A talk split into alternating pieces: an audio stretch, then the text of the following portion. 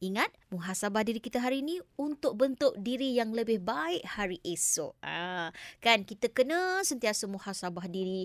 Eh apa lagi yang kurangnya? Apa yang ada silapnya kita ni kan? Ha, kita jangan sibuk nak betulkan orang lain, diri sendiri tu kena betulkan dulu ya.